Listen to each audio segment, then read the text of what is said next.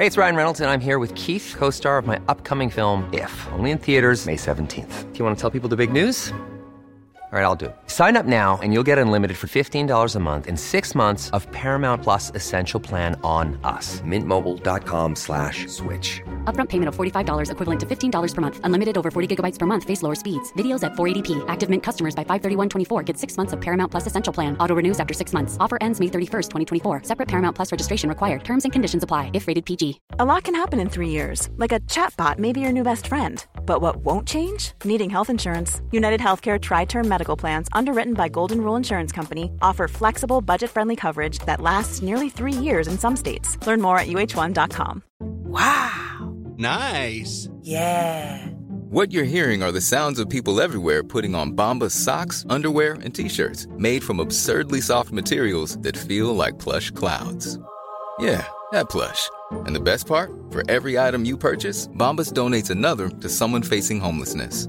Bombas. Big comfort for everyone. Go to bombas.com slash ACAST and use code ACAST for 20% off your first purchase. That's bombas.com slash ACAST. Code ACAST.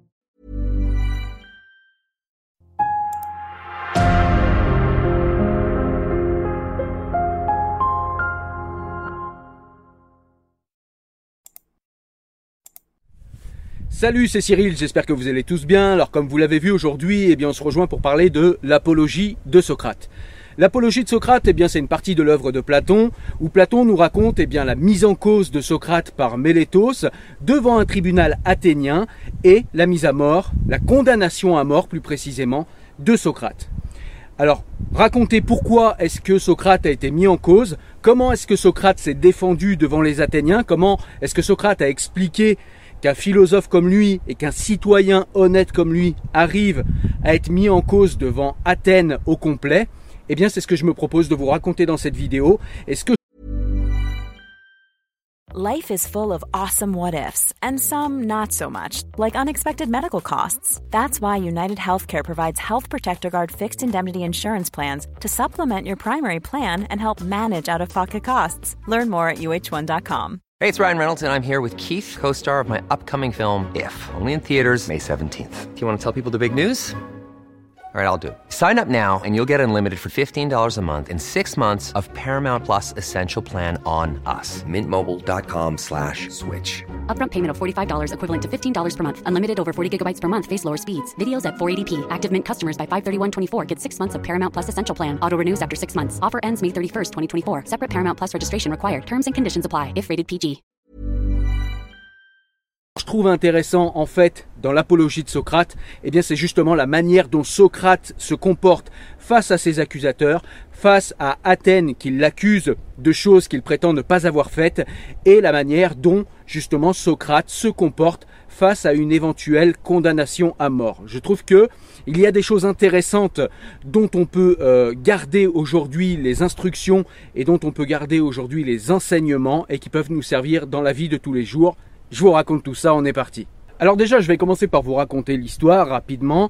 Donc en fait, Socrate est mis en cause par Mélétos et par d'autres accusateurs, mais Mélétos est l'accusateur principal. Et en fait, ils accusent Socrate d'être un athée et de corrompre la jeunesse. Et donc, eh bien, c'est pour cela que aujourd'hui, dans le livre, dans l'apologie de Socrate, eh bien, euh, Socrate doit se présenter devant le tribunal athénien où siège une trentaine de juges et toute la cité athénienne est là pour regarder ce procès et pour regarder quelles sont les explications de Socrate et pour voir s'il va être condamné ou pas. Lors de ce jugement, si jamais Socrate est condamné, eh bien, il risque la mort. Donc l'enjeu est véritablement important et donc ce qu'il va y avoir d'intéressant, c'est la manière, je l'ai dit, dont Socrate va se défendre.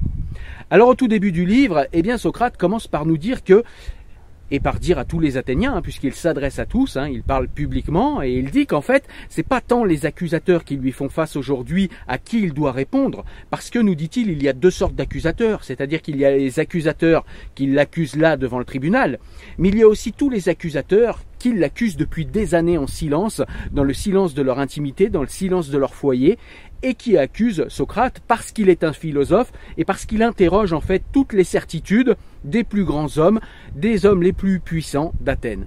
Et il nous dit que il est déjà condamné par ces gens depuis bien longtemps parce qu'il a mis en cause et il a montré à des gens qui ne savaient pas grand chose, eh bien, euh, qu'il ne savait pas grand-chose et que ça lui a valu beaucoup d'ennemis.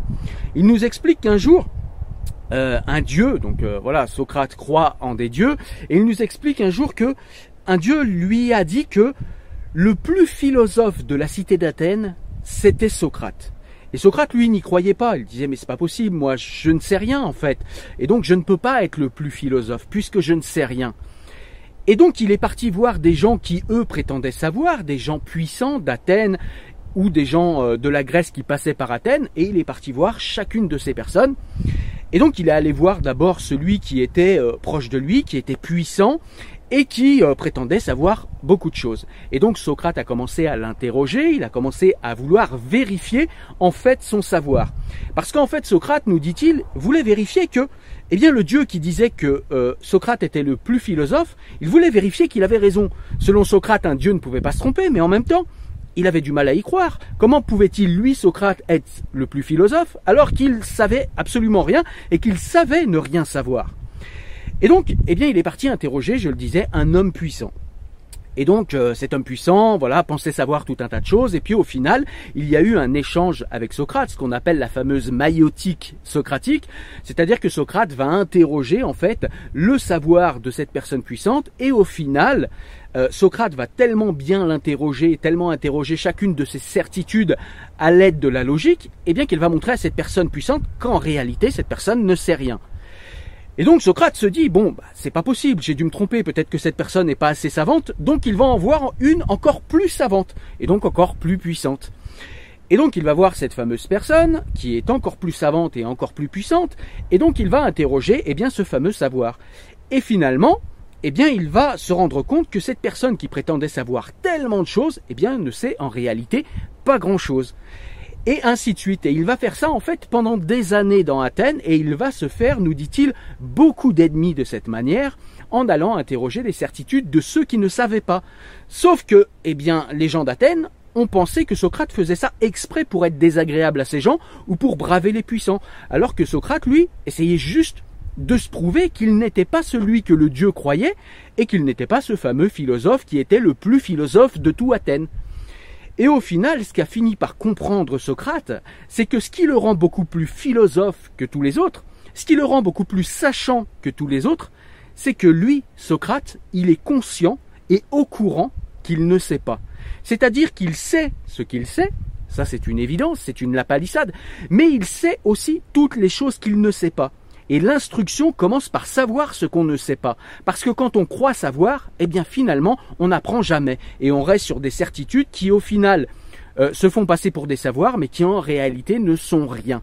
Et donc c'est pour ça que, eh bien, ce fameux Dieu disait, euh, a dit en tout cas à Socrate qu'il était le plus philosophe. Et en fait, c'est dans cette quête-là que Socrate est parti interroger tous les puissants de sa ville, sauf qu'il s'est fait beaucoup, beaucoup, beaucoup d'ennemis à Athènes parmi les puissants. Et nous dit-il, eh bien c'est déjà une grande partie de ses accusateurs et c'est une grande partie des raisons qui l'ont conduit au procès auquel il fait face. Et ensuite Socrate nous dit qu'il y a une deuxième catégorie d'accusateurs auxquels il doit faire face, c'est évidemment ceux qui l'accusent dans le procès auquel il fait face là tout de suite.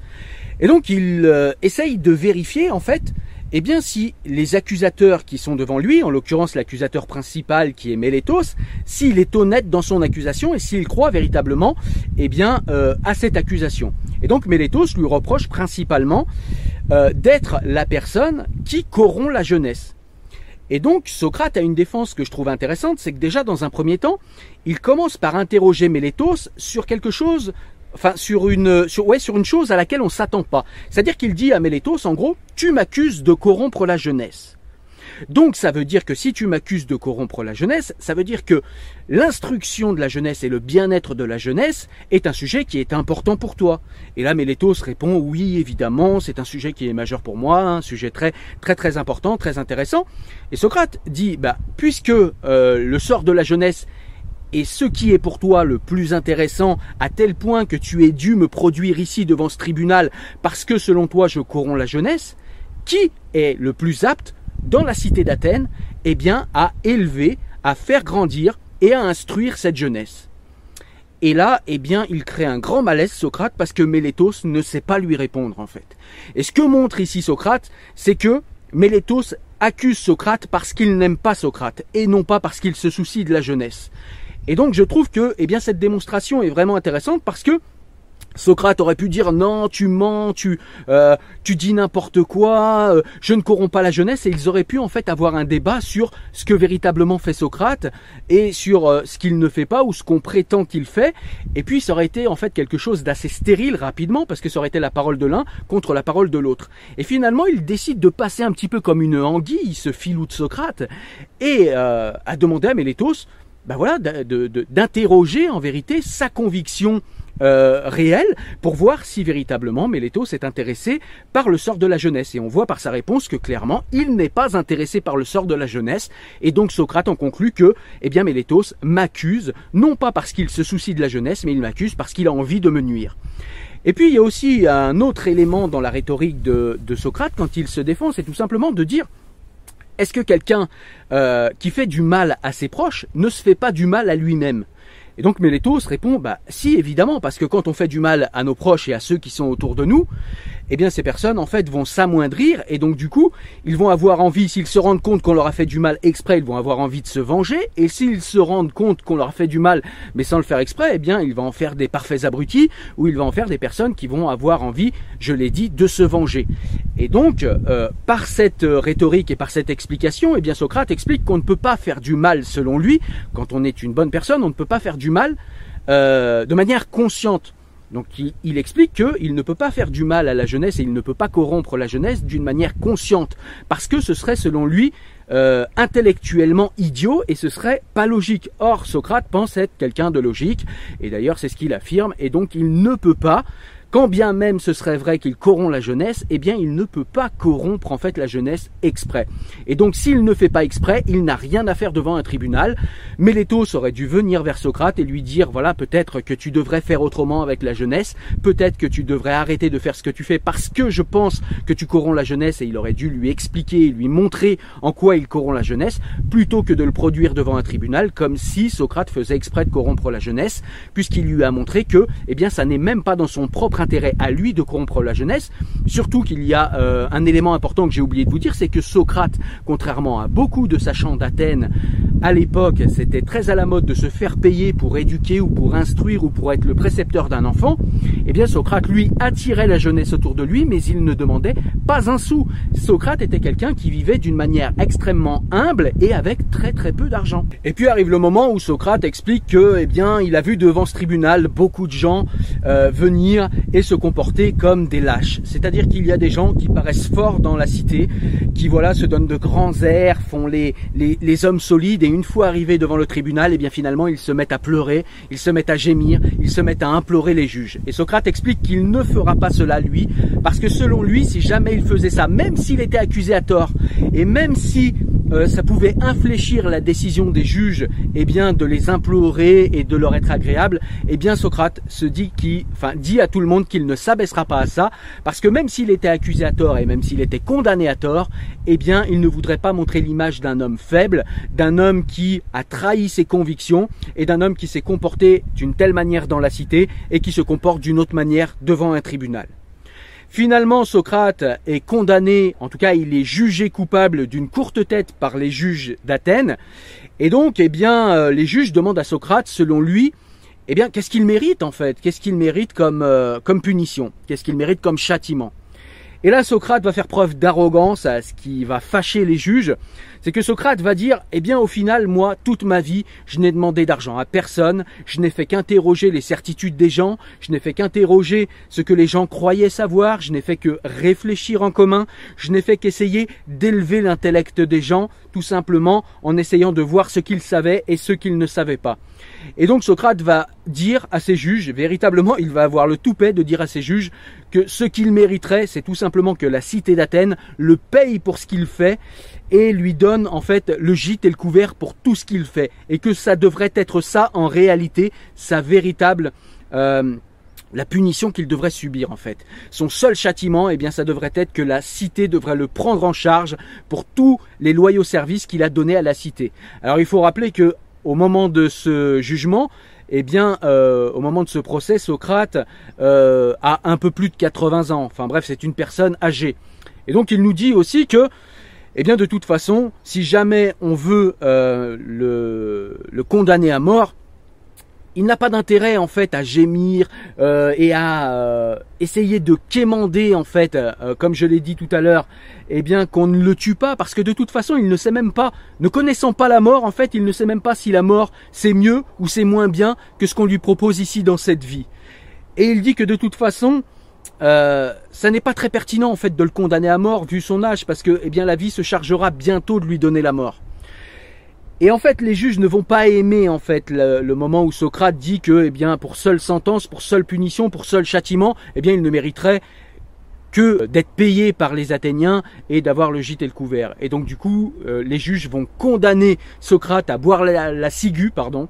Et en fait, la ciguë, c'est un poison, et Socrate va être condamné à boire ce poison et à euh, se donner la mort lui-même et donc Socrate est condamné à mort. Voilà donc tu l'as compris, eh bien j'ai beaucoup aimé l'apologie de Socrate, je trouve qu'encore une fois Socrate donne de bonnes leçons dans la manière dont il fait face aux accusations, de la manière dont il euh, répond aux gens. Je t'avais parlé euh, justement de Socrate dans le Gorgias, également écrit par Platon, et dans le Protagoras. Dans le Protagoras, eh bien, Socrate fait face aux sophistes et il répond au prince des sophistes qu'est Protagoras. Et dans le Gorgias euh, de Platon, toujours, eh bien, Socrate fait face à Gorgias qui est lui là pour éduquer les enfants et qui fait payer pour euh, donner de l'instruction à tous les enfants de bonne famille dans Athènes. Et justement, eh bien, Socrate montre à quel point Gorgias ne sait pas grand-chose et qu'il fait payer pour pas grand-chose en réalité. Et donc là encore, eh bien, dans l'apologie de Socrate, eh bien, on a affaire à un Socrate qui se défend, qui véritablement impose à ses détracteurs, impose à ses accusateurs, eh bien, une rhétorique et une manière euh, de se défendre qui est extrêmement lourde, je pense, extrêmement intéressante pour nous aujourd'hui.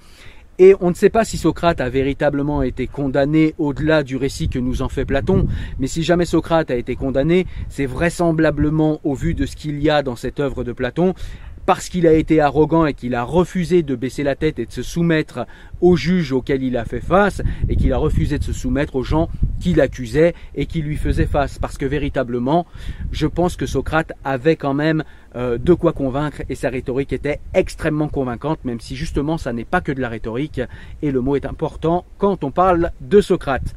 Voilà, en tout cas, j'espère que la vidéo t'a plu et qu'elle a pu te donner envie de lire l'apologie de Socrate, qu'elle a pu t'apprendre deux, trois trucs au passage. Encore une fois, merci à tous les tipeurs et à toutes les personnes qui participent financièrement à la chaîne sur PayPal. Je vous remercie tous, véritablement. Vous êtes le moteur et les forces vives de cette chaîne. Moi, je vous dis à très bientôt pour une nouvelle vidéo où on parle de livres ou d'actualité. Portez-vous bien. Ciao.